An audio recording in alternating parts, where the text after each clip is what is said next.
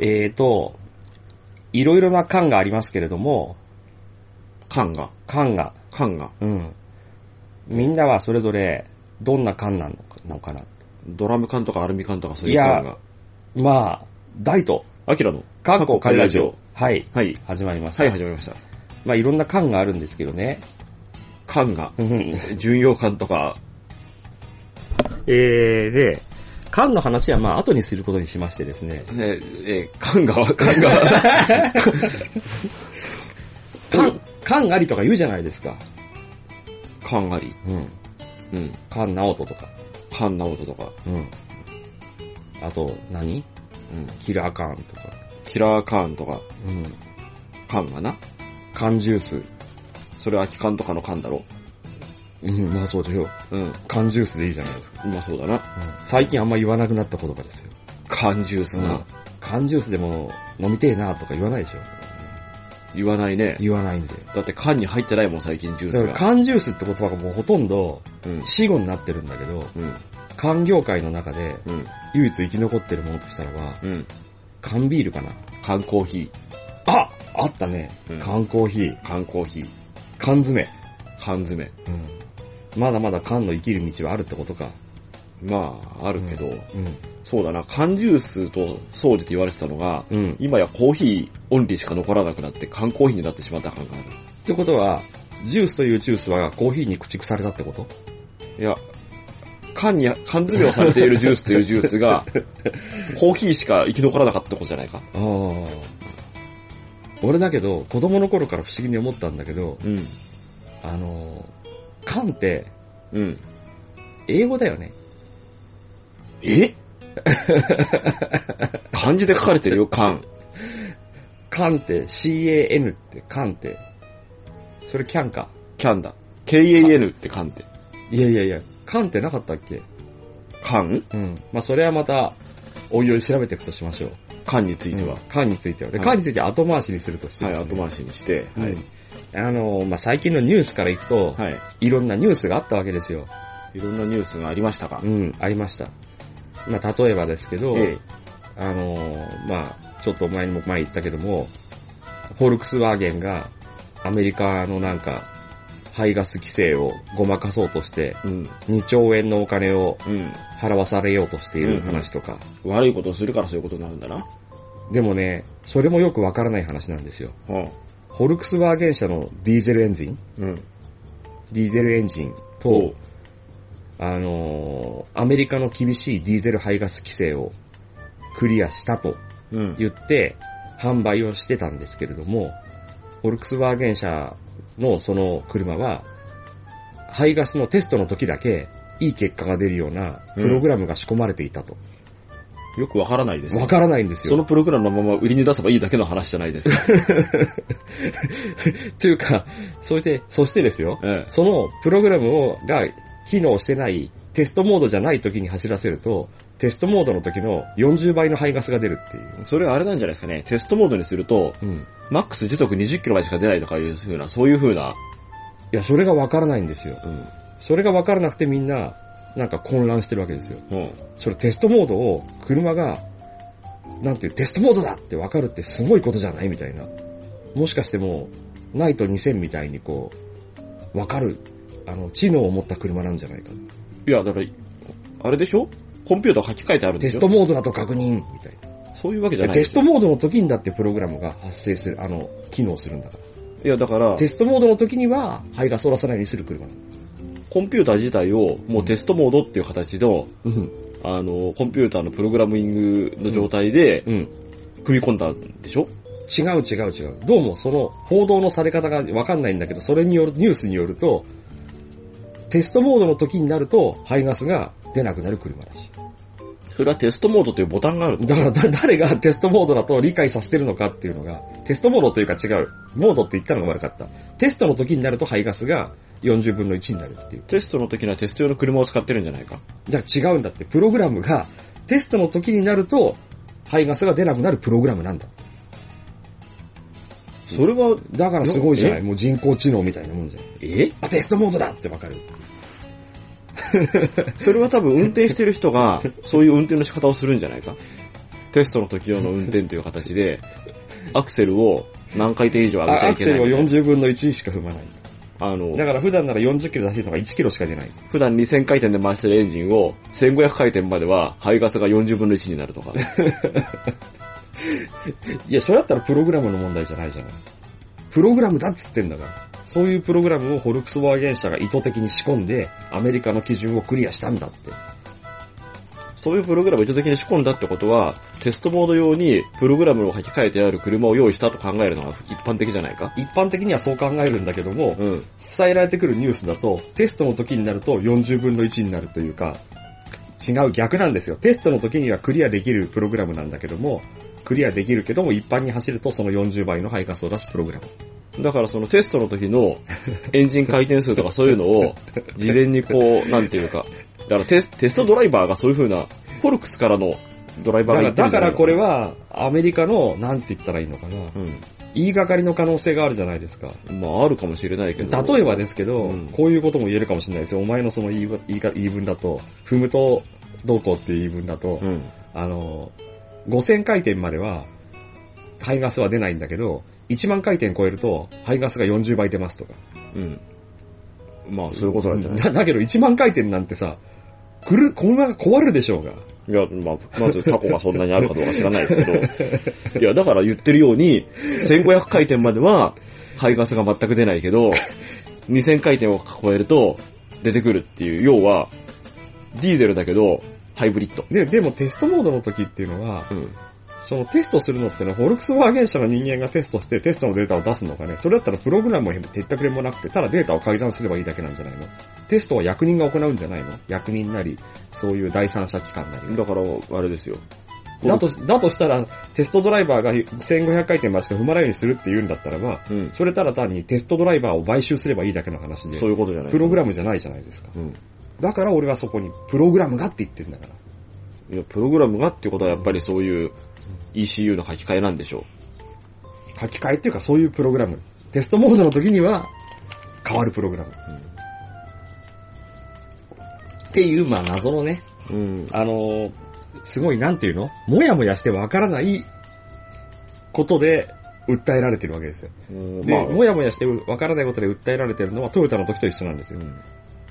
エコボタンがあるんじゃないかそれは単純に。でもそれはさ、もう仕様だからさ、そうなってボタンがあれば、うん。エコボタンを押して、運転する人間は普段からエコボタンを押しっぱなしだし、うん。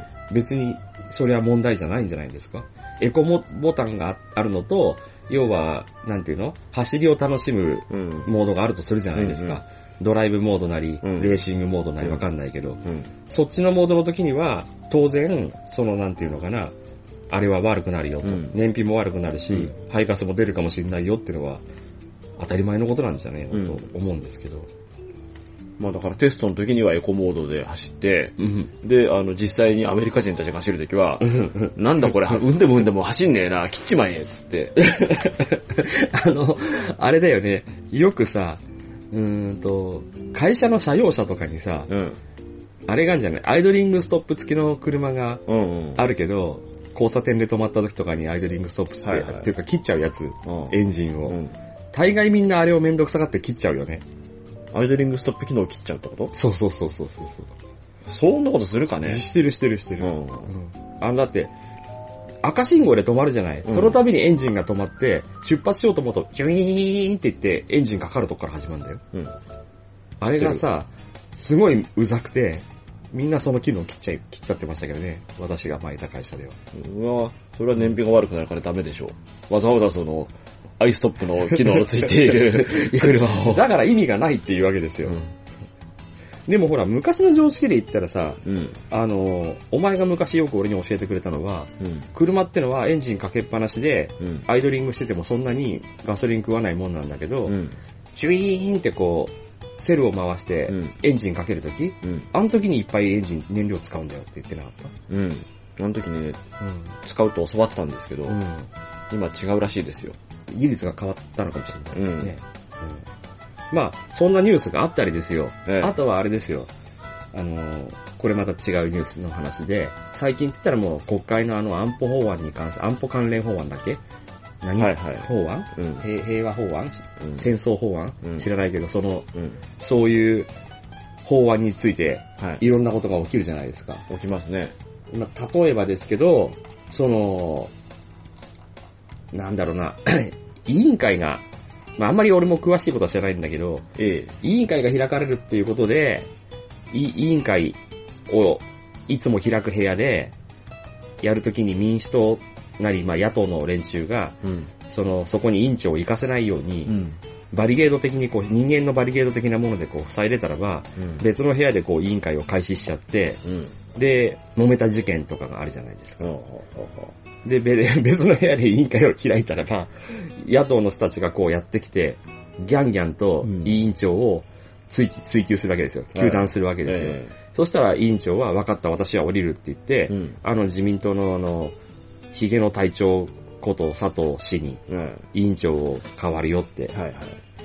言うと。うんで。そうすると、ん委員長がその佐藤氏に、うん。あとは任せたよって言って、マイクとうん。メモというか議事進行の紙を渡すと。うん。で、まあ、揉め、揉めるんですけども、その、その時にね、はいはい委員長の交代だって、はいはい。あのー、正式な手続きを踏まなきゃダメだはっい。ていう野党派と、いやいや、その、緊急な場合の委員長の交代に関しては、これでいいんだっていう与党派と揉めたりするんですけども、まあ、結局佐藤氏が後を引き継ごうとするわけですよ。はいはい。でですね、あの、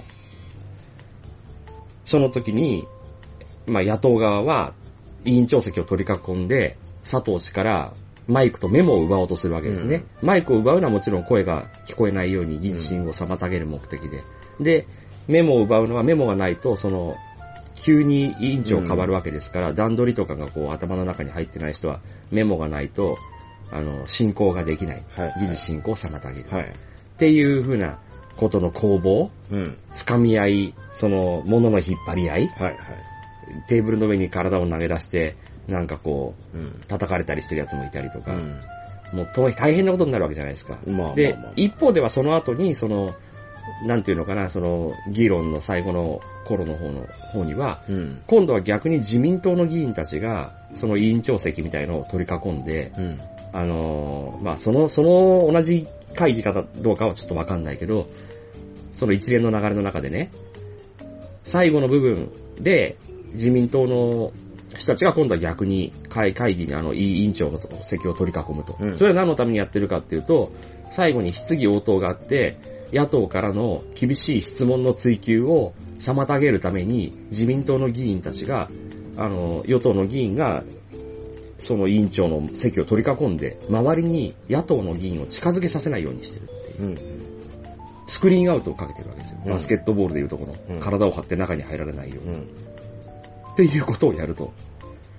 いうふうな事件が起きたりですよ。ええで、そんなさなか、その、委員長の席にガーッと人が殺到していく、全然後ろの方で、あの、民主党の議員がですね、ええ。自民党のあの女の議員を、まあ、な何をしてるのかわかんないですけど、何のためかわかんないけど、後ろにこう、なんていうの、体を羽交い締めにして後ろに引き倒していくうん。事件が起きたりだとかですね、うん。いろんなことが起きるわけですよ。で、あので、すよ。国会の外では、うん。あの、反対っていう反対派の人たちが、うまあ、反対活動をしたり、ん。うん。あるいは、どっかわかんねえけど、道に寝っ転がってみたりとかして、道に寝っ転がるのも、要はその、議会に車が向かう車行を、そう、妨げるためですね、通行を。そんなことをやって、いろいろやってるわけですけれども、かないよね。はいはい。まあ、賛成反対、俺はこの一連の流れの中で思ったことは二つあって、え一つは、その、賛成反対っていうのはうんまた、俺はもう個々のあれなんで、え。うん。まあいいですよ。うん。俺はどっちかっていうと、まあ、そんなに、この問題に関しては、どっちでもいいと思ってますよ、正直。まあまあまあまあ、うん自分に直接関係ないですからね。あのね、生活に直結しないから、うん、消費税がアップとかね、そうですそうね。いうのと比べてうん。直結しないから、そうですね。自衛隊に入ってませんから。うん。なんていうかまあ、テレビのニュースとかなんとか、新聞とか、あとまあ、公人の人たちが、え公人ってのはいろんな広い意味でも公人ね。うん例えばなんか、ホリエモンとかでも公人とえするんですね。はい。そうするとなんか言うとギャーギャーギャーギャー叩かれたりするね、えだからああいう人たちは慎重な発言になるんだけど、えうん。もう詰まるところ、俺みたいなどうでもいいような人間から言わせれば、うん。直結しないから、全然。しないですうね。んどうでもいいとしか言いようがないそうですね。ですよね。うん。これから自衛隊に入るわけでもないですかそらうね。そうそう。あの、年齢的にも、徴兵もされないから、基本的に。そうですうね。ん。若いやつはまた違うかもしれないよ。うん。徴兵なんかすぐにはならないと思うけどね。徴兵制を導入するにあと10年、20年は、今から信用を重ねて、重ねてるだろうし、それに徴兵をしようと思ったら、あの、この法案どころじゃない、なんていうの、うんもっと国民投票レベルそうのですね。あれになるだろうし、んで、まず通らないね。うん日国本で民は投票にしたらうん通らないだろうし。うん。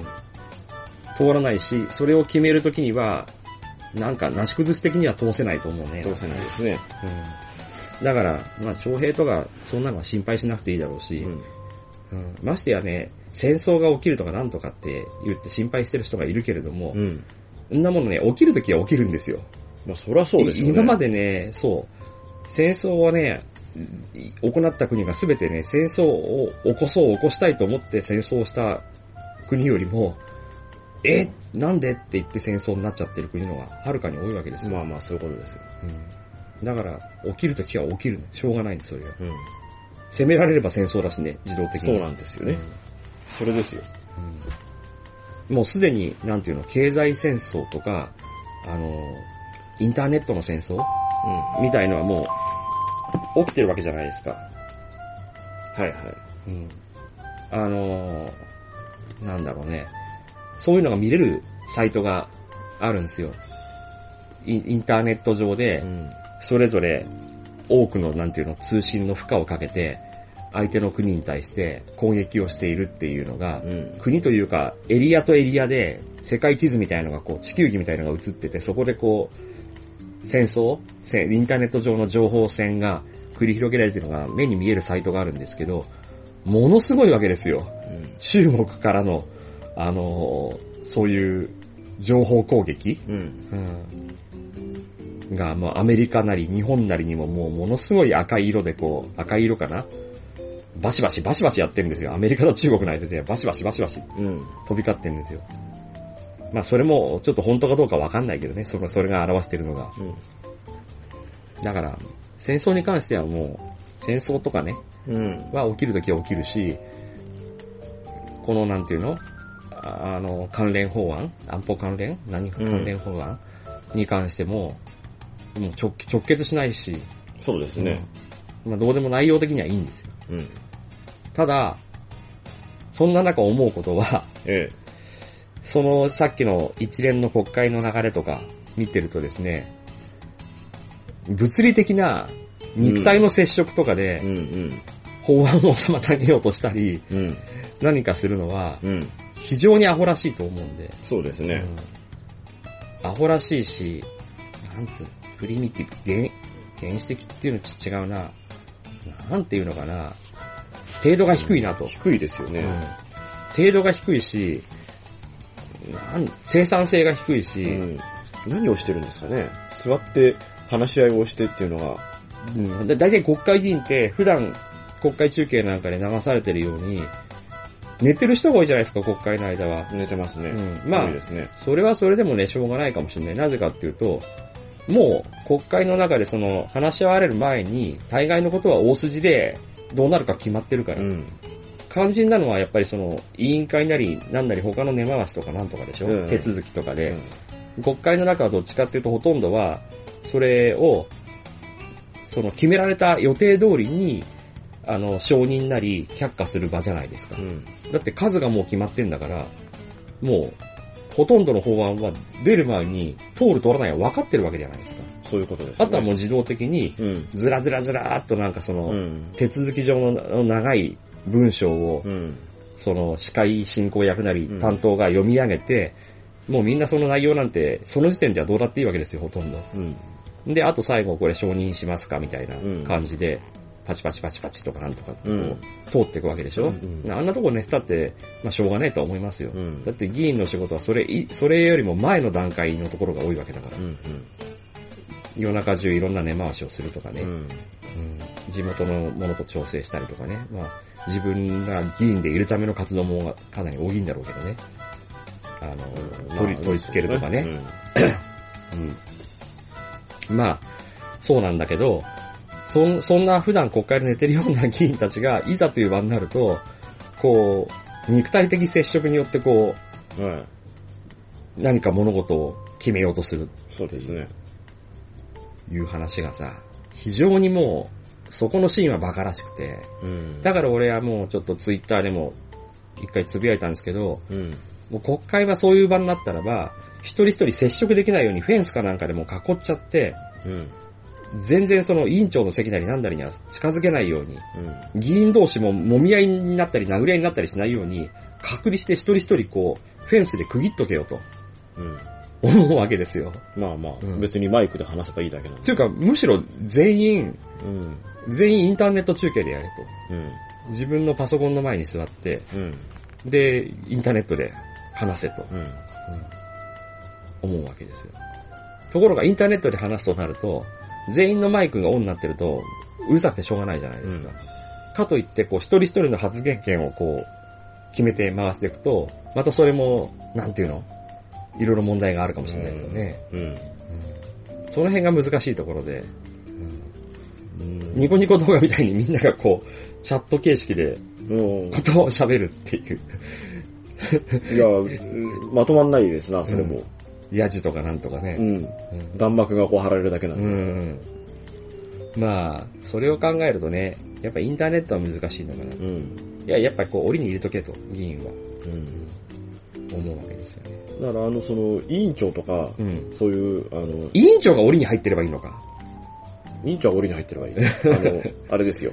サメの撮影的な感じの。サメの撮影的な、うん周りにこうサメがいても檻があれば大檻丈があれ夫ばみた大い丈な。夫。ああうんそうだね。サメの撮影方式か。サメの撮影方式でやるか、それか委員長が、うん。メイウェザーぐらい強い。いや、強くてもダメでしょ。もう近づいてきたやつをもう、バコンバコンと、委員長にはそういう特権を持たせて、委員長は叩いてもいい。委員長殴っていい。のうん。で、一発一発がメイウェザーのパン チ。委員長でも、怪我をしたら困るかうら、ん。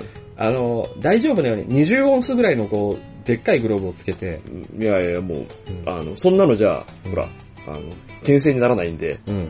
もう、普通の、録音するぐらいのペラペラのやつで。いやいやいやいやペペラペラ、怪我するやんけ。いや、だから、うんあの、そんくらいの覚悟で、うん、物申したやつは来てもいいよと。うん、ただし、メイウェザーのパンチが一発来るけどね。うん、でもメイウェザーみたいなやつはダメだと思うから、うん。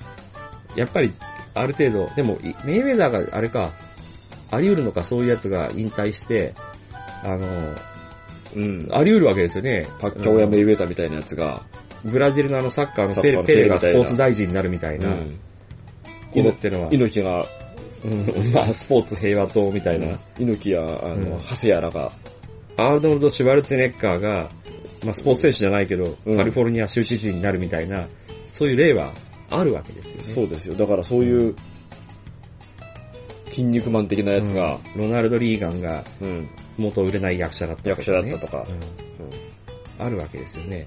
あの、あれとかで、室伏とか。室伏か。ん。室伏とかさ、えな、為末、え。試すぜ。陸上の。ん。とか、あと、あれ、なんだっけ。よくライオンと戦うとか言ってるやつ。よくライオンと戦うのは、武井壮。武井壮。うん。武井壮はどうかないや、なんか、ああいう人は、うん。そういう向けないような気がする。ああ。武井壮も結構なんていうのかな、うん。ツイッターとかで政治的発言みたいな、せ正論みたいなのをいつも言ってますよ。為末より武井壮の方が、はるかに支持を集める正論ばっかり言いますよ。まあ、なんかけでも結局でもそんな、そういうのを追求した結果が、うん。あの、森喜朗元総理なんじゃないですかおー森元総理、ラグビラガーマーンでラグビー代表で体でっかいじゃないでうすかん。。ラガーマンで。で、強いから、ああなったんじゃないですか。なるほどね。うん。腕っぷしの、腕っぷしの 強強さそでうな、うん、ことになっちゃうわけじゃないですか、結局そういう方向に行くと。単純にその、あれじゃないですかね。うん、あの、ガードマン的なのをうん。何人かつければいいんじゃないかな。ガードマン同士のやり合いになるんじゃないですか。いや、あの、委員委員長の周りだけいいていいみたいな。ガンネルがこういっぱいついてるみたいな全部の議員にファンネルがついてるみたいな感じになって。そんだから、他の議員はいい。他の議員はダメダダメ、メ。ダメ。 委員長委員長だけ。け。いや、だから、いつもそうやってるじゃないですか、委員長の周りには。うん。必ずスポーツっぽいやつがいるじゃないですか。まあ、議員のねう。ん、でごつい今回で言うなら、ヒゲの団団長がそうだったじゃないですか。うん。うんがいたりさう、ん。レスリングのなんとか松並うん。なんとかしろとかさうん、こうしろだかなんだかとかさ、常にいつもさ、腕っぷしの強いやつはつけてるんですよ、周りに。いや、でもそいつらうがん、プロレスラーとかさ、そうパセなんとかとか。基本的にこの、なんていうか、暴力は振るっちゃいけないっていう前提でついてるじガゃないですか。ードマンだって暴力は振るっちゃいけないでしょい。や、だからそこうんを、暴力は振るっていいよと。暴力振るっていいようにするのそうそうそうそう。だからバスケで言うんだったら、うんノーチャージングエリアを設けて、委員長半径1メートル以内は、 うん。あの、ディフェンス側は超有利みたいな感じの。ディフェンス側が超有利になるのうんまあ、バスケのノーチャージングがオフェンス側が有利になるんですけど、 逆にディフェンス側が超有利で、うん。もう、あのうん、半径1メートル以内だったら、うん。もうぶん殴っても何してもいいっていう。反則にならノないープッシングエリア。ノー、ノーペナルティエリア的な、ノノーハッキングエリア。ーハッノーハッキングエリア的なものをうん作ると。うん。だからその範囲内には入らせない。だややっぱり、折りかあれがサメ方式が一サメ番方早い。式が一番早いかうんただサメ方式やろうとすると、うんさっきの例で言ったらば、委員会の開かれる席まで、こう、バリゲード、人のバリゲードを作られないように、ずーっと檻がこうあるんだけどね、委員長が通っていくための。うん。あ、だから、それはほら、あれみたいな感じじゃないのあの、すあの、プロレスのうん。選手入場花道みたいな、うん。こう、ね、柵がこう、入場路にあって。うん。いや、でも花道を、にバリゲードをこう作られちゃうじゃないですか。バリゲードが、に人が入り込んで。いや、だから、なんていうの作らないでしょ。作れない。うん作れるか。うん作れるっていうか、そもそもそれを言うならばう、ん。委員会までの通路に人がバリゲードを作っちゃいけないのに作ってるじゃないですか。ダメですな。うん。良くないですな。で、やっぱそこは、で、ちなみにそのバリゲードの中をう、んどうやって委員長通ってたと思いますか、あの、人の上をこそんなわけないじゃん。答えは、うん二人のガードマンにこう道を分けられながら進んでいきまう、す。もともとついてるんですよ、ガードマンは。うん。え、じゃあいいじゃないですか。それででも、委員会の席になったらガードマンが常に横にいるわけにはいかなかったから。ガードマンがう、ん。どうなんですかね。うん。でもね、そんなガードマンだからきっと腕っぷしすごいんだろうけど、うん。もっと腕っぷしの強いところを。いや、いいよ、腕っぷしに。お前は、なんでそう体育会系の考えになるんだよ。だから、なんだろう。腕っぷしにこだわると結局、じゃあ森、森首相が最高の首相だねってなっちゃうんじゃん。最高の政治家だねって。ダメだってだから、それは。ガードマンに勢いと強さとかなんかをこ狭くてたまんねえだろ、そんなのが歩き回ってたらば。う。うん。でもさすがにアメリカの国会っていうかさ、アメリカの奴らはすごいよね。うん。なんか、アメリカとかさ、あっちの警備員っていうかはさ、うん。本当に相撲取りみたいなやつが多いよね。多い。あの、あとほら、なんていうの、用心棒的なやつ。あ、大体ね、黒人のなんかね、うん。黒人のでっかいでやっつ。かいやつになるんで。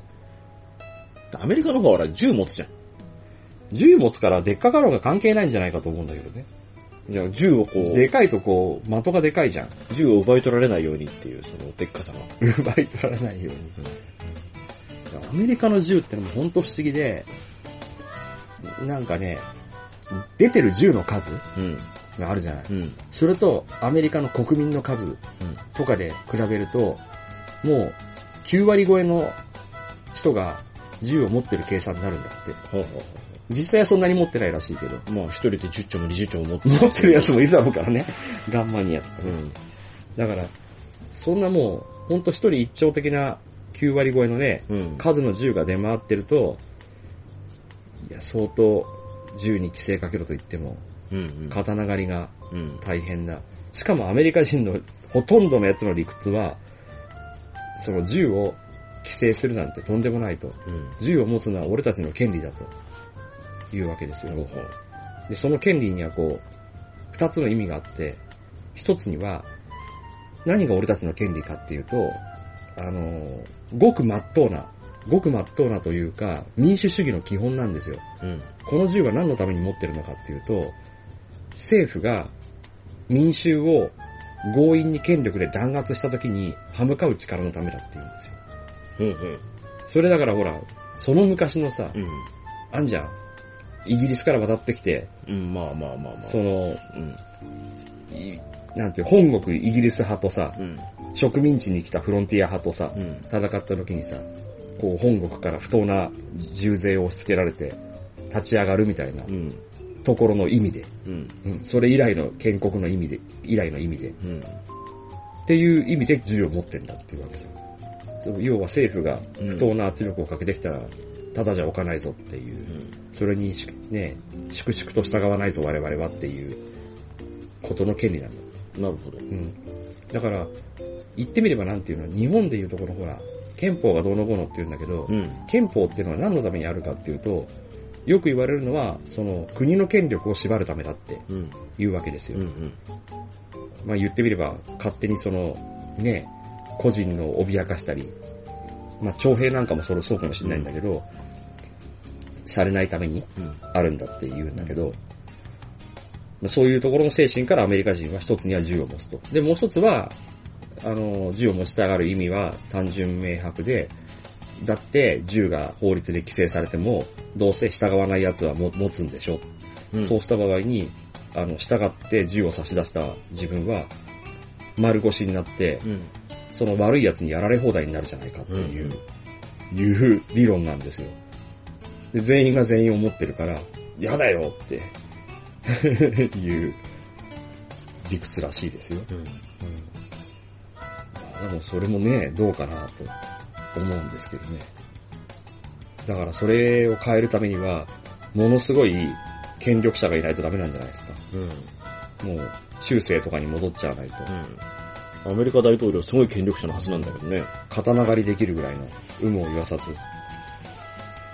まあ、まあそれはともかくですね、えそのまあ国会の中でそういうのがあるよっていうあり話、ますねそうそう、国会の今こういうのを見たことで二つ話が、二つ思ったことがあるっていうのうちの俺の一つはえ。、うん。まあそういう肉体的接触とかなんとかがあるんで、もう委員長はじゃあ、サメの撮影方式うん。で、檻に入れと。うん。委員長は折うに。んそれから全員檻に入れとうん。いうのが一つ。で、もう一個思ったのは、あのー反対運動をしていた人たちの中で、うん。そのシールズっていう若い人たちの団体があって、で、まあ最近はそのシールズの代表格の人たちが、うん。その、あんまり偏差値の良くない学校に行ってるっていうことで、うん。大騒ぎをされて、うん。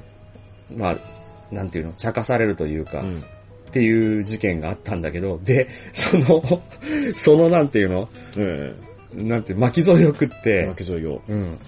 その、シールズの奴らのその一部の、ええ一部、一部あくまで一部のね、に奴らが通ってた、そのある高校は偏差値が28しかねえよって、うん。偏差値が28しかなくて、うん。なんだっけ、こう校則も酒を飲まない、タバコを吸わないとかっていう、うん嘘をつかないっていうのがうん。校則だっていう。高速というかなんというかね。んそんなのもう、なん高校、こ高校高校だよ高 校、未成年ですよね。ですよ。だから、うんうん。 言わずもがねだろ、そう。うん。高校で決める前の話だうねん。酒を飲まない、 あれは、普通に、うん法律違反ですから。そうですね。うんまあ嘘を言わない嘘をわねつかないは、それはもう、それ以前の問道題徳的な話なんうでん。それ別に、高校の校則にする話じゃないんで。うん。まあ、ね、そういう高校に通ってたんで、あいつらって笑われてるんだけど、うんで、その巻き添えを食って、うん。偏差値28って、うん。まるで沼っきみてえじゃねえかって言われて、沼木みてえじゃねえかと。沼っきっていう学校が、ええ。その、とある高校の、あの、私たち、まあ私大と、ええ。まあ、アキラの、うん、まあ今、うん地元でここから、静岡県からお送りしてるんですけど、はいは静岡県のまあ東部の方に、昔あった学校ですよ。い。うん。今ないんですか今は別の学校になってる。あ、名前が変わったんですね。うん、ですんで、うん。その、名前も変わってるし、学校自体もだいぶ変わってるらしいんで、まあ、あくまで昔のっていうね、ことなんですけど、そえの学校、学校、見てじゃねえかって言われえて、え。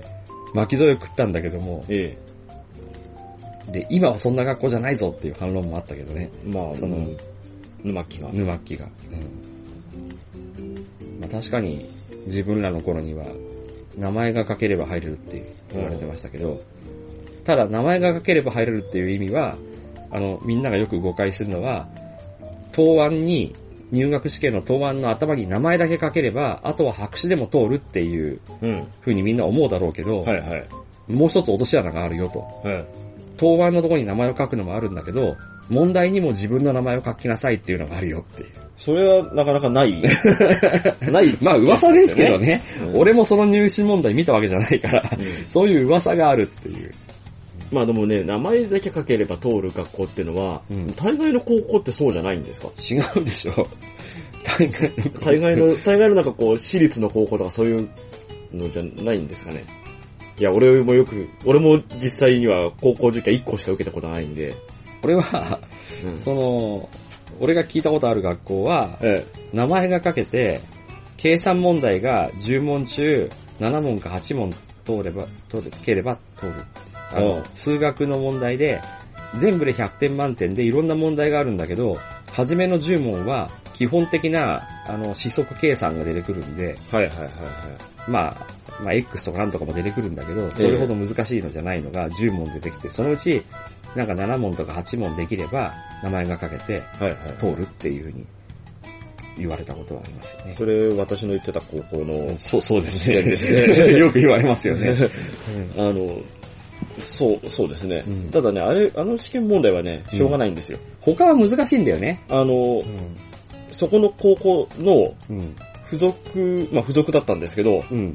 あの、そこの高校の付属っていうのは中学校あいや、が。じゃあ付属というか、そこの、まあ、大学の大学付属の付属高校でし高ょ校だったんですけど、うんその大学教授が、うん。えっ、と、テスト問題をやって、うん。だいたい60点取れるか取れないかみたい な。そうですね。だ確かに私立の問題はね、異様に難しかったりする。なうんなんでなんだろうね。100点取らさないためかな。わかんないけど。あれ、100点取ったらそのまま大学教授ですよ。まあまあね。まあ、そういうふうなのはともかくとして、ええ。思ったこと、話が脱線しがちなんで、戻ると、あの、要はね、うん。その反対運動されたからといって、出身高校とえ偏差値をさらされるんだなっていうえ。うん。まあ話ですよ。うん。だから、損だなと。損ですね。叩けば人間、自分の人生の中に一つぐらい、なんかあんまり人に知られたくないことはありますよ。そうですね。黒歴史もありますそようで。すね。こいつ小学校の時の、あの、卒業文集にこんなこと書いてるぜとか、ええありますよ。ありますよそんなの。あれですよ。うんありますよ。俺ね、小学校の時の卒卒業文集にね、あの、将来の夢はね、なん何をするって書いたっていうのがあるんですけど、えまだ持ってたんで、この間読んだんですよ。え。え俺何か書いたのかなと思ったら、俺はなんか行列をして世間の人を土下座させて、下に下にと歩いてみたいって書いてある。え。なるほど。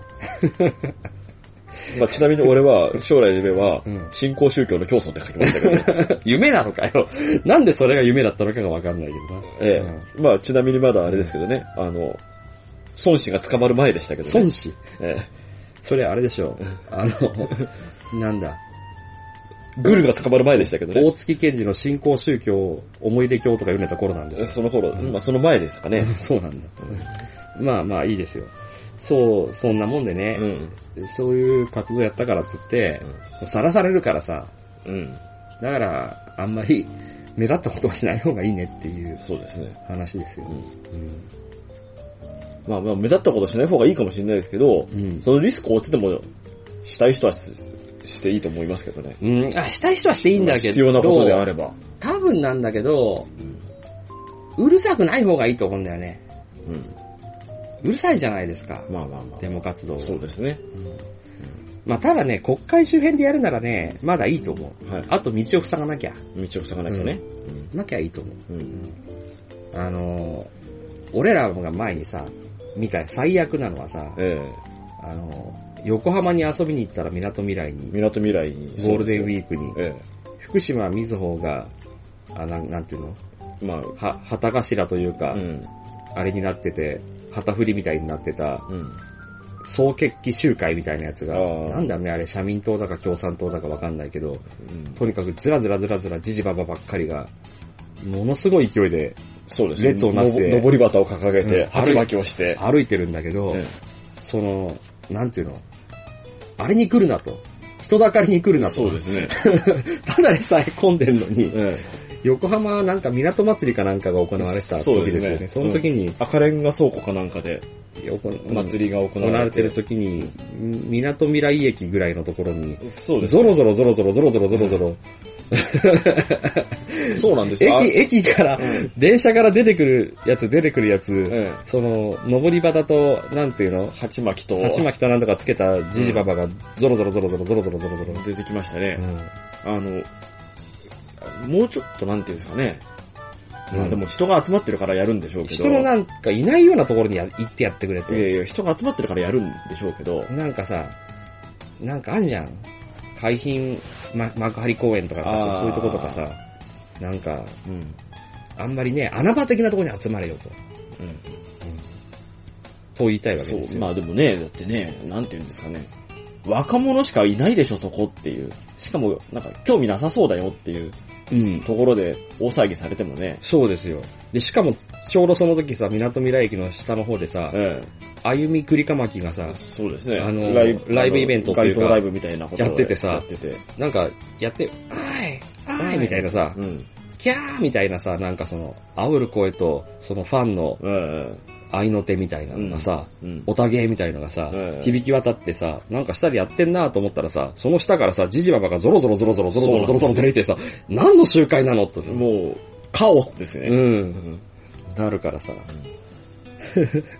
まあまあまあまあ、いいんですけどね、ただ、ねあれもほら、物理的だから、そうです人ね。がいっぱい出てくるから、結局ね、通行のあ妨の、げになる、そうなんです。よ。こっちがね、エスカレーター利用しようと思ってもねうん、ジーババがずーっと列がね、駅からずっと、ずーっともうなんか一本の道になってて、うんもう通れないんですよ、道を。通れないですよ。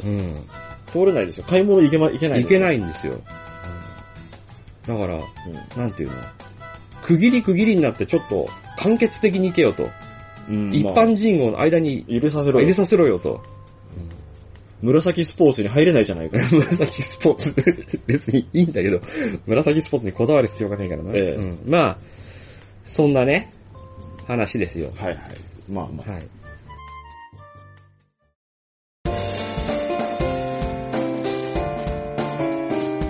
今日までそしてこれからも僕らが話し続けることができるわけそれはそこにつながりがあったから。この番組は関東ネットラジオリンクの協賛でお送りしています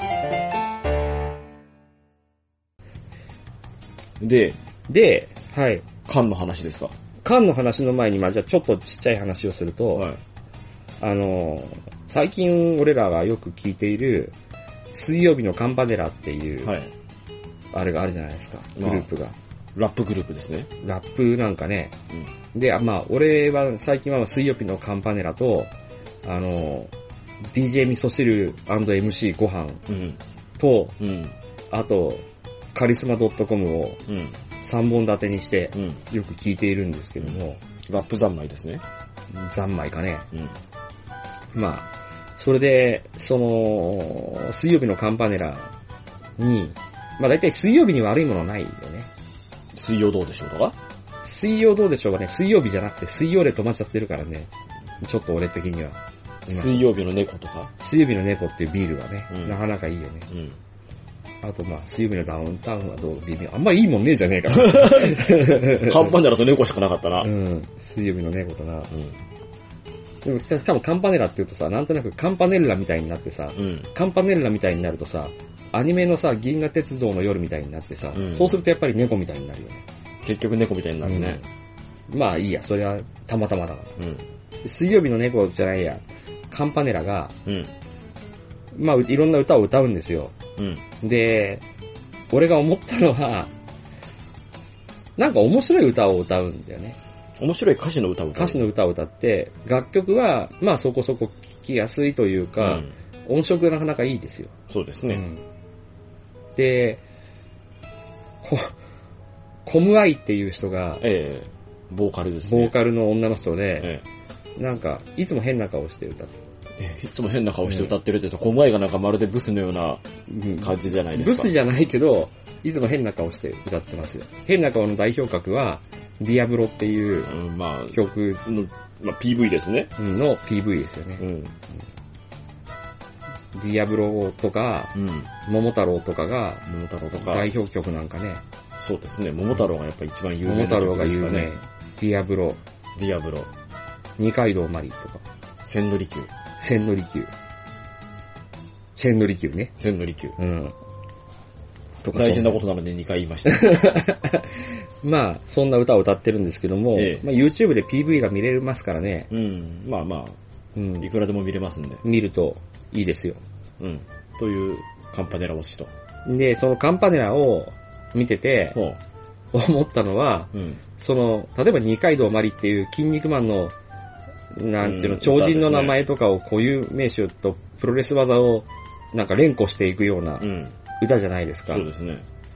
なんとか、なんとかマン、なんとかマンみたいな。なんとかマン、なんとかマンみたいな。なんとかマン、なんとかマン。なんとかマスロクとビン・マスクはアニメ版では色が変とかね、みたいなね。いう。アニメ版で色が変。うん。解説はアデランスの中野さんアテランスの中野さんね。みたいなうん。歌なんですけども、えやってきました、二階堂マリっていううん。歌なんですけど、はい。二階堂マリが誰だかわかんないっていうね。 二階堂ま、マリって言われるからわかんないんだろええと、マリシャンって言ったらわかる。ま、マリじゃん。二階堂マリとか出てきたり、その、桃太郎の歌では、うん。その、PC エンジンとか PC エンジンとか、出てくるわけですよ。バンゲリングベイとかバンゲリングベイ。バンゲリングベイ出てきたか出てくるんですよ。出てきたかなうん。なんかそういう、レトロなものですよ、今レかトらロすなるとものを。 80年代、90年代そうですね。のものが、歌詞の中にいっぱい出てくいるっ。ぱい出てきますよ。いっぱい出てくるし、うん。多分水曜日のカンパネラうん。っていうのをインターネットで調べたりして、どんな人たちかなって見見ると、紹介される文言とかに、うん。あの、コムアイの独特の世界観とかっていう言葉が出てくるんですよ。はいはい。だけど、だけどですよ、えそのコムアイに、え。はいはい。あの、その PC エンジンとか昔のもんとか、好きなんですか知ってるんですかって聞くと、うん。いや、全然って。でしょうね いや、全然って言って、いやーって、楽曲は、大阪の方にいる男の人が作ってるからっていう。まあ歌詞、歌詞はね。うん楽曲もか。楽曲も でしょそうなのか。って、言う、言うんでう、ん。あの、あれってなんか、あんなノリノリで歌ってるんだけど、その、文字通りその、言葉の響きというか、うん。意味のない、意味は、そのコンバインにとってはないわけですよ、意味は。うん。意味はない言葉の羅列を発してるんだけど、その音楽とリズムに乗っていて、かつ楽しそうに歌っているわけですよね。で、これを見た時に俺は、あーと思ってこの、踊、踊るええ。踊る人がいる。踊らされる人がいる。はいはい。踊らせる人がいるってはいいはうのがあるじゃないですか。まあまあまあまあ。なんだけど、これは、あれなんだなってこう、踊らせて、されてる人と、踊る、踊らさせている人うん。の利害関係が互いに一致して、両方楽しいんだなってういう。ん、まあ、いいんじゃないうんですか。その、なんだろう、もう当たり前のことなんだ。例えばだけど、AKB と秋元康とかう、ん、うんそういうことでしょう。みたいな関係っていうのは、若いアイドルだけじゃなくて、もう、とっくに、ね、成人してるコムアイとかに関しても、成立するんだなと思って。まあまあ、そうんそりゃそうでしょう。うん。うん。と思ったわけですうよ。ん。だって昔の演歌歌手だってね、あの、作詞家のなんとか先生みたいなことを言って、すごい。いや、だけどね、そ、それの時には、うんえ演歌歌手の、演歌ってる演歌歌手は、自分が歌っている歌の意味はある程度理解してるよ。っていうか、むしろ演歌歌手は、意味を理解して歌っているよ。まあ、うんまあ、そこになんかあれを込めてるんだから。うん。っていうか、演歌ってそればっかしでしょ、まあそそうれですけどなんていうのか、あの、テクニカルな部分とかどうのこうのってのもあるのかもしれないけど、一番はその、情念みたいのうんをいかにこう、歌に乗せられるかっていうところの勝負でしょまあもう。いや、でもラップもそうなんじゃないですか。ラップについては、えその考え方がいくつもあると思うんだけど、えうん。音の響き重視だと言葉の意味はどうでもよかったりすることがあるよね。まあそういう時もありま一す。方では、なんかどうしようもなく政治的なことをうん。歌うやつらが、うんアメリカのラッパーとかはなんかさ、あるじゃない、本当に。自分の生まれ育ちがスラムでとか、うん。いつも、その、何危険にさらされてきたみたいなさ。で、最終的にあれなんでしょだけど、こんなクソみたいな世の中で俺をここまで育ててくれた親に感謝するんでしょまあ、そう、でも、まあ、ほらね。それはだけど日本人がやると滑稽になるわけじゃないでうすか。ん。いや、そう、まあそうですよ。だから、意味がない方がいいんじゃないですか日本語ラップの場合は。そうか。言葉に。今回の歌にもね、あの、バイクをウォンウォンかけて、うん。モヒカンをガンガン揺らしながら、男 どもをそってれ、いうようラなオウそうっいう歌て、も。それラオウって歌でしょ。そうです。 ラオウっていう歌ですけど。まあまあまあ。 で、ここまで話してきましたけども、はいここでちょっと話が、俺さっきちょっと言ったじゃないですか。あの、よく、その、水曜日のカンパネラのことをはい。語るというか紹介する文章を読むと、うん今回の世界観がどうのこうのってよく言われるって書いてあるじゃなういですか。ん。ここでうん。出てきたのが、うんその世界観っていう世界観っていう観ですな。観なんですよ。観ですな。これをね、今日ちょっとね、俺は気になった話なんです、実は。で、世界観の話なんですけど、俺はね、あー、暑いからちょっと開けてんのね。こういう最近まとめを見たんですよ、うんネットで。はい。バカ。このゲーム面白いよ。俺。どの辺が面白いのバカ。まず世界観がいいんだよなって。俺、世界観って知ってるっていううん。話で、これはなんかその、これのスレッドにおける1は、はい。まあ、おおむねこのスレッドの流れで叩かれるんだけど、世界観の意味を知らないからなんだと。お前友達いねえだろうとうん。いなるうほど。話なんですよ。で、まあ、念のためにちょっと確認しておくと、はい。世界観ってのは本当分かりにくい概念なんだけど、多分だってこれ日本語じゃないから、もともとが。はいはドイツ語か。い。ドイツ語って書いてありますね。人生観より広い範囲を、これウィキで見ると、ウィキペディアで見ると、人生観より広い範囲を包含する。うん。世界を全体として意味づける見方のことであるっていううんうん。ことなんですよ。うん。だから、 俺の解釈、まあ、ちょっと間違ってるのかもしれないけど、俺の解釈で言うとこの世界観っていう言葉は、はいはい。まあ、人生観に近いわけよ。そういうことじですね。人生観って言ったら、例えば、ある人が、もう人生は辛いものだとか、はいはい。ひたすらこの世の中は辛いとか、うん。っていうのが、俺の人生観だとしたらそれが人生観なんであるんですよね。そういうことなんでしょう。うん。この世界は辛いってなったらそれが世界観になるわけですかね。でもいいと思いますけどね。うん。この世界は、例えば、うんと、貧乏人が資本家に搾取される世の中なんだっていう世界観とうん。でいいんじゃないかと思うんですけどね。まあそういう話ですよ。で、それに対して、まあ、その、このゲームの世界観はいいんだよなっていう世界観っていう、その世界観は、近い言葉で言ったら、空気感なんじゃないのっていう。ムうんムード、ムードなんじゃないのムーっドていう。ムード。雰囲気、ムード。うん。うん。設定。でもムードなんじゃないのまあ、うん。っていうのは、世界観っていう言葉で Google を画像検索してもらうと、こう、世界観ってみんなが思って使ってる、思ってというか、まああ、ー一般的によはくいはいはいはい最近じゃ使われている世界観っていうのが分かりやすいと思うんですよ。なるほど。なんというか、こうんう、。ファンタジックな、そうそうそうそうそう。あの、中世ヨーロッパ的であるなとか中、世ヨーロッパ的もっだとっ分たかりり、やすく言うと、その、ファイナルファンタジーっぽい、うんもっと未来的な話であったそう、ステり、ィーブ、スティームパンクっぽかったりとか、うん。いろいろあるわけですよ。これがだからみんなが言ってる世界観でしょとか、こう、雲の上に島が浮いてたりとか、うんうん。あの、そうですね。うん。地球が、あの、亀の上に、 あーのか亀の上に、象の上に乗ったり、亀の上に乗ったり。うん、してるっていうよううんな世界観とかってあるんだけど、で、 何が違ってんのって言ったらば、多分、そのあるゲームの世界観ってみんなが言ってるものは、うんゲームの作者の世界観なんだよね。そういうことですうね。ん、要は。うんだから、あながち世界観で間違ってはいないと思うんだよね。まあ、そうですねん。俺はこの世界観が好きだなって言ったら、う俺はそのゲームを作ってる作者の世界観はうん好きだなってう。いうんことで、宮崎駿の世界観は好きだなとかさ。うん。うん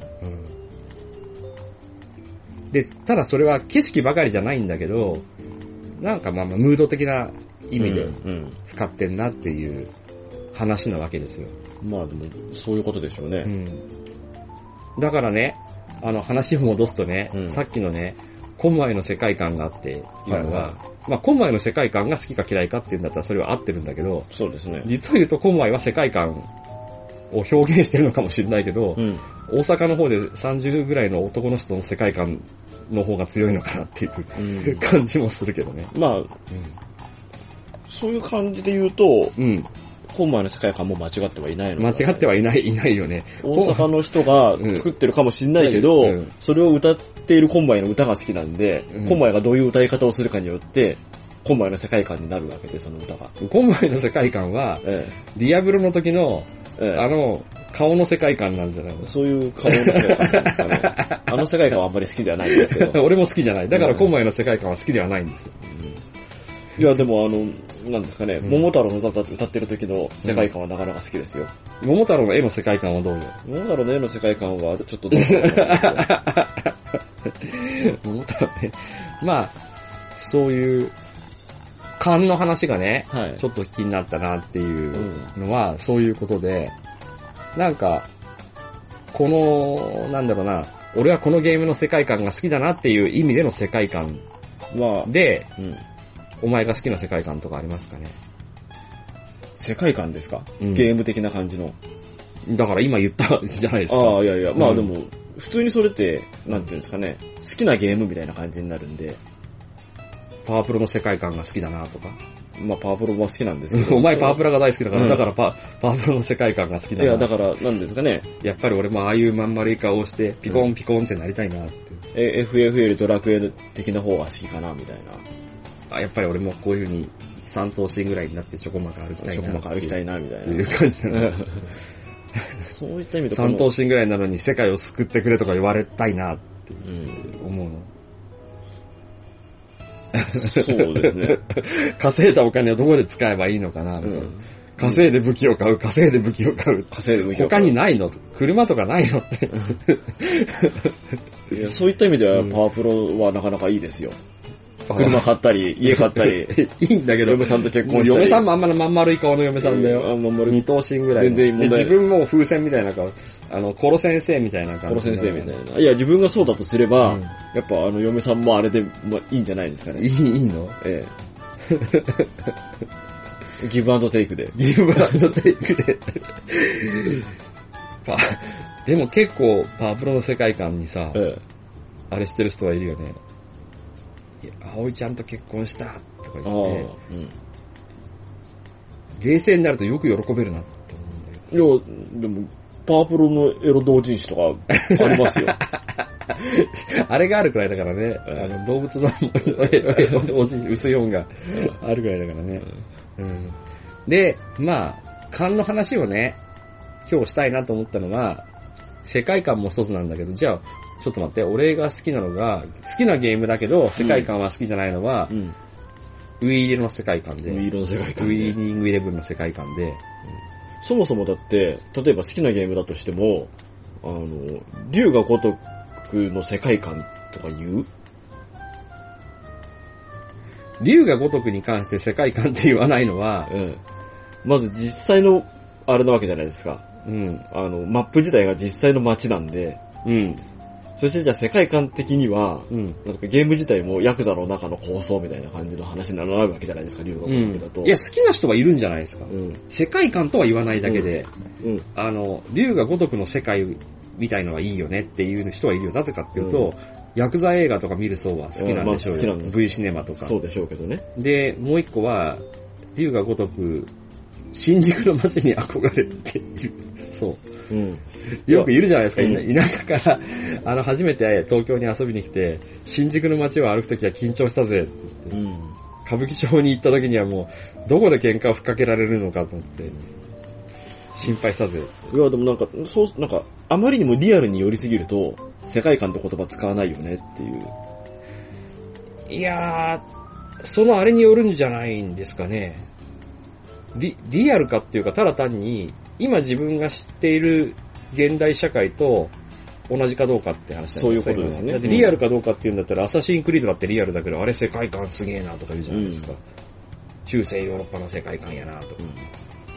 メタルギアとかだと、あれも世界観になりますかね。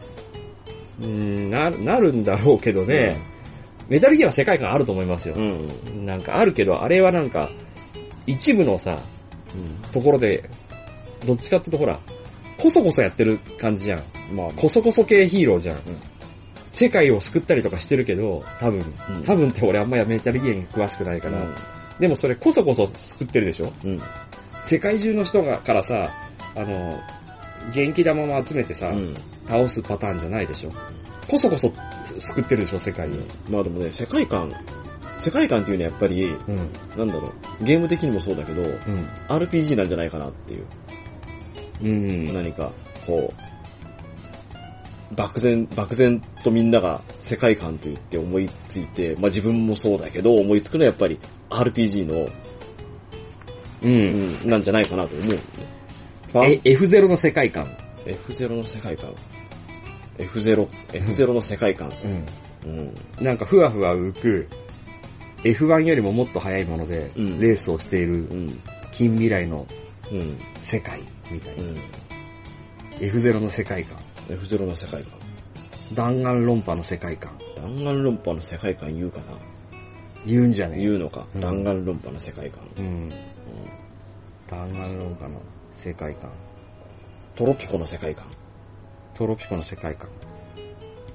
トロピコとかはまた世界観っぽいんじゃないのすごい、世界をまさにああいう形で切り取ってんじゃないのうん。こうなんだ。し、あの、箱庭シミュレーター的な。でもシムシティの世界観って言わないよね。シムシティは人間があんま見えないもんね。 A 列車の世界観とかうーん。言う人は言うのかもね。言うのかうな。ん。切り取ってるよね。結構。要素、牧場物語の世界観。これは言ってもいいのか。いいのかもしれないね。俺あのね、ウィールの世界観だね。うん。なんかね、ウィールの世界観って言っても、ウ言ってもサッカーゲームじゃねえか。ウウィールも、パープルもなんだけどう、ん。メインの、例えばペナントレースとか、うん。その、プレミアリーグなりのその、サッカーのところ、リーグやってるところうん。そこは世界観って感じないでしょうん。育成でしょうんパープロで言ったら世界観。まあ、俺は常に、うん。あの、あれしかやらないんですけど。まあ、パープルの場合はリアルじゃないから、あの、なんていうの、あれでも、たうだ、ん試合のシーンでも世界観があると思うんだよ。うん世界ウ観ィールの世界、ファミスタの世界観みたいな観感じで。丸い奴らがうな。ん、そう。だけど、ウィールの場合は、ある程度リアルにそうですね。作ってるから、世界観っていうと、俺のイメージでは、まあ、強引に世界観を表すなら、その、育成モードですよ。育成モードです。マスターリーグではなくて、マスターリーグじゃなくて、あの、ビカムアレジェンドまあっていビカムアレう、ジェンドのモード。一人の選手になってやるモードなんですよう。ん。で、あれでいつもがっかりするのが、金が稼げるんですよ。はいはい。金稼ぎますよね。でもその金を稼ぐのに使うところって、うん。スカウトを雇うところなんですよ。スカウトスカウトというか、自分のなんていうの、マネージャーを雇うところなんですよ。うん。そのマネージャー雇うと、いい移籍先を見つけてきてくれるんです。うん。うん。そいつにものすごいタイマイ派ああ。ですよ。うん。あとだって、使うところがないんですよ。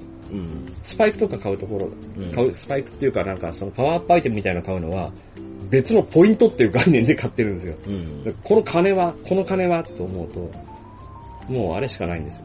そのスカウトを雇うう。んスカウトという、なんだ、代理人を雇う。あ、でもそれで言ったらパワープロの方が世界観がこう。代理人も雇うのに、え自分の給料があるんじゃないですえ。か。まあ給料は毎月入るんですよ、月割りで。上がってくるんですよね、給料がどんどんと。まあ、活躍してればね。うんで、移籍したり、契約し直せば。うん。もう年俸で決まってるかうら、ん。年俸を月割りでもらってるだけですよ。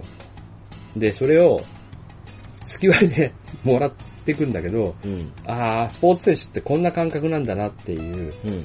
ちょっとがっかりする世界観。た、例えばなんですけど、うん月に、あの、給料がうん。 60万あったとするじゃないですか。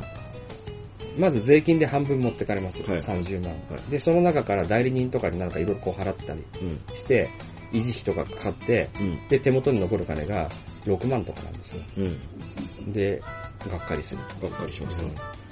えーみたいな、俺得点王だし MVP やぞっていう。うん。うん。月給6万かよ。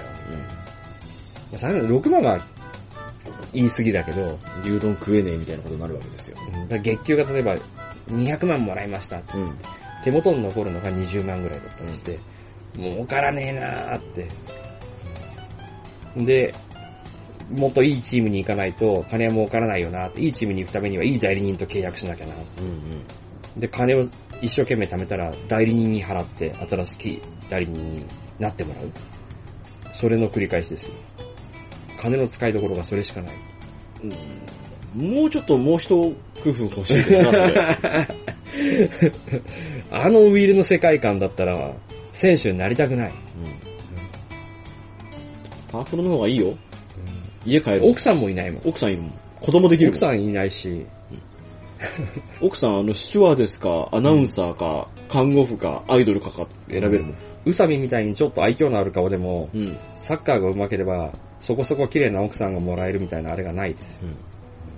パープル君みたいな愛嬌のある顔でも愛嬌の顔のある奥さんがもらえますよ。愛嬌だ。パープラ丸いだろみんな風船みたいなやつだろ愛嬌のある顔の奥さんがもらえますよ。まあ、良かったですよ。で、今日の話の最後、まとめに入るんですけども、今日俺が結局言いたかったことは何かというとですね、うん。勘の話を初めからしたかったんですけど、勘の話か。うんで、一番したかった勘の話は何の勘の話かっていう話ですよ、今から話すのは。はあ、世界観ではなかったってことですね。そう。で、ちなみにね、世界観のいいゲームはいいんだけど、世界観だけがいいいいゲームってのは、あまりおすすめできないですよね。そうですね。うん、で、特にこう、俺がこう思ったのはこの、なんていうの世界の終焉をテーマにしたアドベンチャーゲームっていううん。ゲームがあるらしいんですよ。はいはでも世界の終焉だから、どこにも誰もいないっていう。 い。面白くねえな。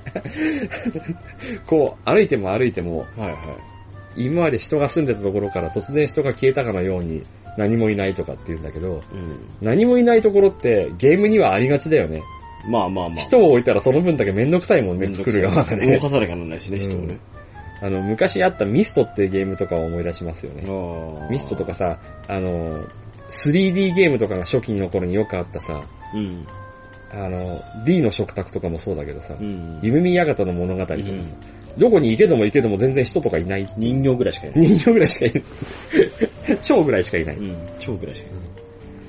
そういうのは甘いだよなってうん思うんですよ。まあ人がいないんじゃね違う違う。話を戻しましょう。今日の最後の話ですよ。うん。俺はなんで勘の話に今日こだわったかっていうと、はいはい。こういうあれを見たからですよ。まとめを。ドラえもんが、いやーって言ったら、のび太たちが、タヌキやんけっていううん。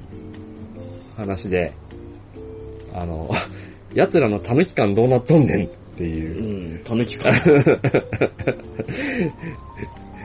この、みんな、その、スレッドに書き込んでる人の多くの共感を集めているのが、子供の頃からドラえもんのことをよく、タヌキタヌキと言われてるけど、はいはい。タヌキにどこが似てるのかがわからんっていう話で、うん。なるほど。そう。で、それが、 いろいろあるんだけど、このスレッドはなかなかまとめは面白くて、えうんリアルで見たらタヌキっぽいんだろうとか、 えうん。こいつがアザラシに見えるくらいだからしゃあないっていう話があるんだけど、アザラシに見える。アザラシに見えるやつがね、ドラえもんに出てきた時があるんですよ。それは知ってますかいや、なんですかね、アザラシ。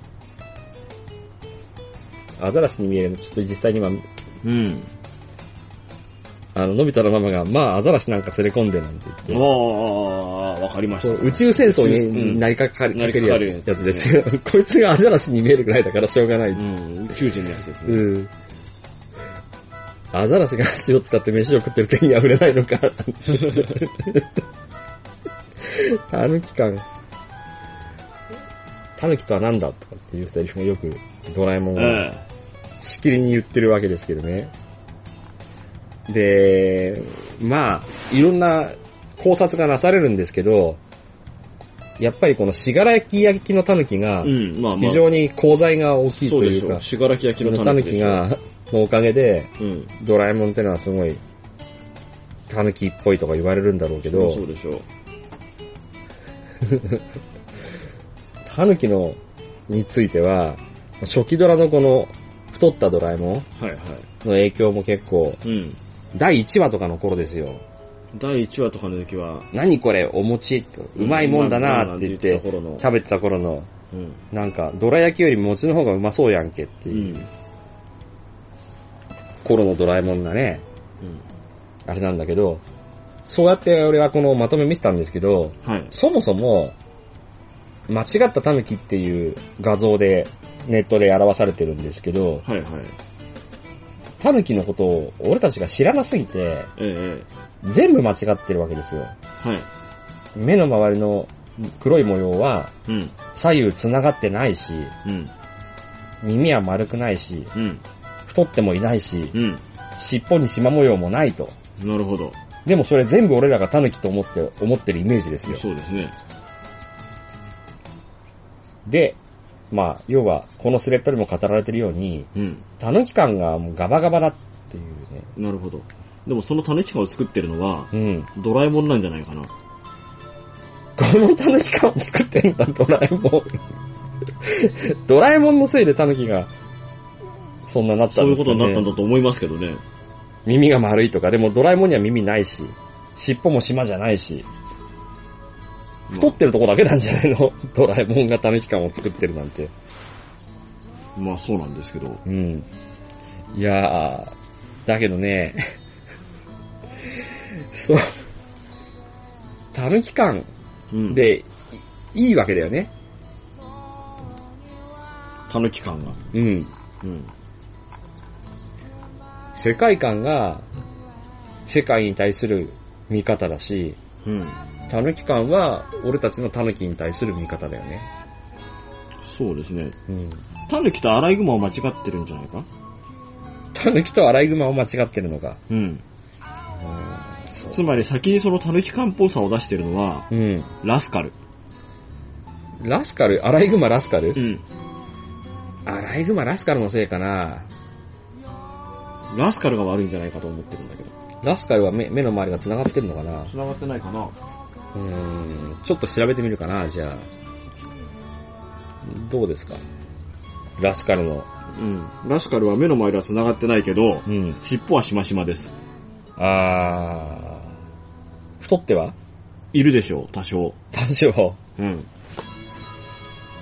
まあ、タヌキのことはね、一応、皆さんが確かめようと思って、近づくと危ないから言っとくけど、よく言われるけど、タヌキに噛まれると雑菌がすごいらしいからね。それは猫も一緒なのでは噛まれたり、手で爪で引っかかれたりするとう、ん。注意した方がいいですよ。そうですね傷風の原因です。そうですうねん。タヌキには近づくなと。うん。つまり、しかもタヌキは結構凶暴なんで、うん。まあ、凶暴というか、野生の生き物ですからね。あとよく道で引かれてるしな。手を出したら、かん噛んだり引っかいたりしてくる可能性が高いですから、よく注意した方がいいですよ。っていうところですかね、今日は。そうですね。うん。はい。まあ、それぞれのタヌキ感なり、なんとか感を磨いとけっていうことですよ。うん。スライム感。スライム感なんて、もうそれみんな一つしかないからきっと。俺のスライム感とお前のスライム感は、多分、一緒でもねえか。うん。あのスライムを見るやつも思うやつもいるからな。うん。でも、スライム感といってドラクエのスライム以外のものをうん。思いつく人は結構少ないのかな。いよいよ40代、50代、60代になると、あ、緑色あののあ緑色ののカンカンに入っててカンカンつてうかあの、ポリ、ゴミのポリバケツ風のに、あれに入った、デローンとデローンしとた。したう。ん。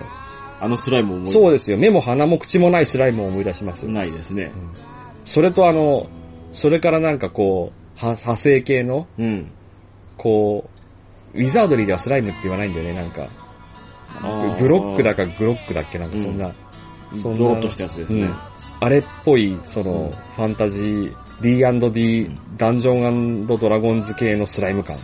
ジェルなんて呼ばれる目も鼻もない、ただ丸っこいなんかこう、丸っこいのそれ。あいやいや、そういうのの RPG もあったなと。うん。デローンとして。あの、なんかグミみたいなやつ。うん赤いグミみたいなやつとか、青いグミみたいなやつとか。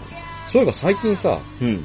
スライムベスのことはあんまりみんなスライムベースはなかなか人気です語よ。らないよね、だけど。うん。出てんのかね、最近のドラ出てるドラクエ出てない9。出てないんじゃないの出てるんじゃないですか俺見てないぞ、ドラクエ5とかやってるけど。そうですかうん。まあ、メタルばっかりだからね、最近はね。うん。ベスを全然見てない気がする。ベース、ベースもね。まあ、そんなことですかね。はい。うん。じゃあそん なで。スライム感なんて最後に言うから、すべての話が吹っ飛んだよ。 ええ以上。はい。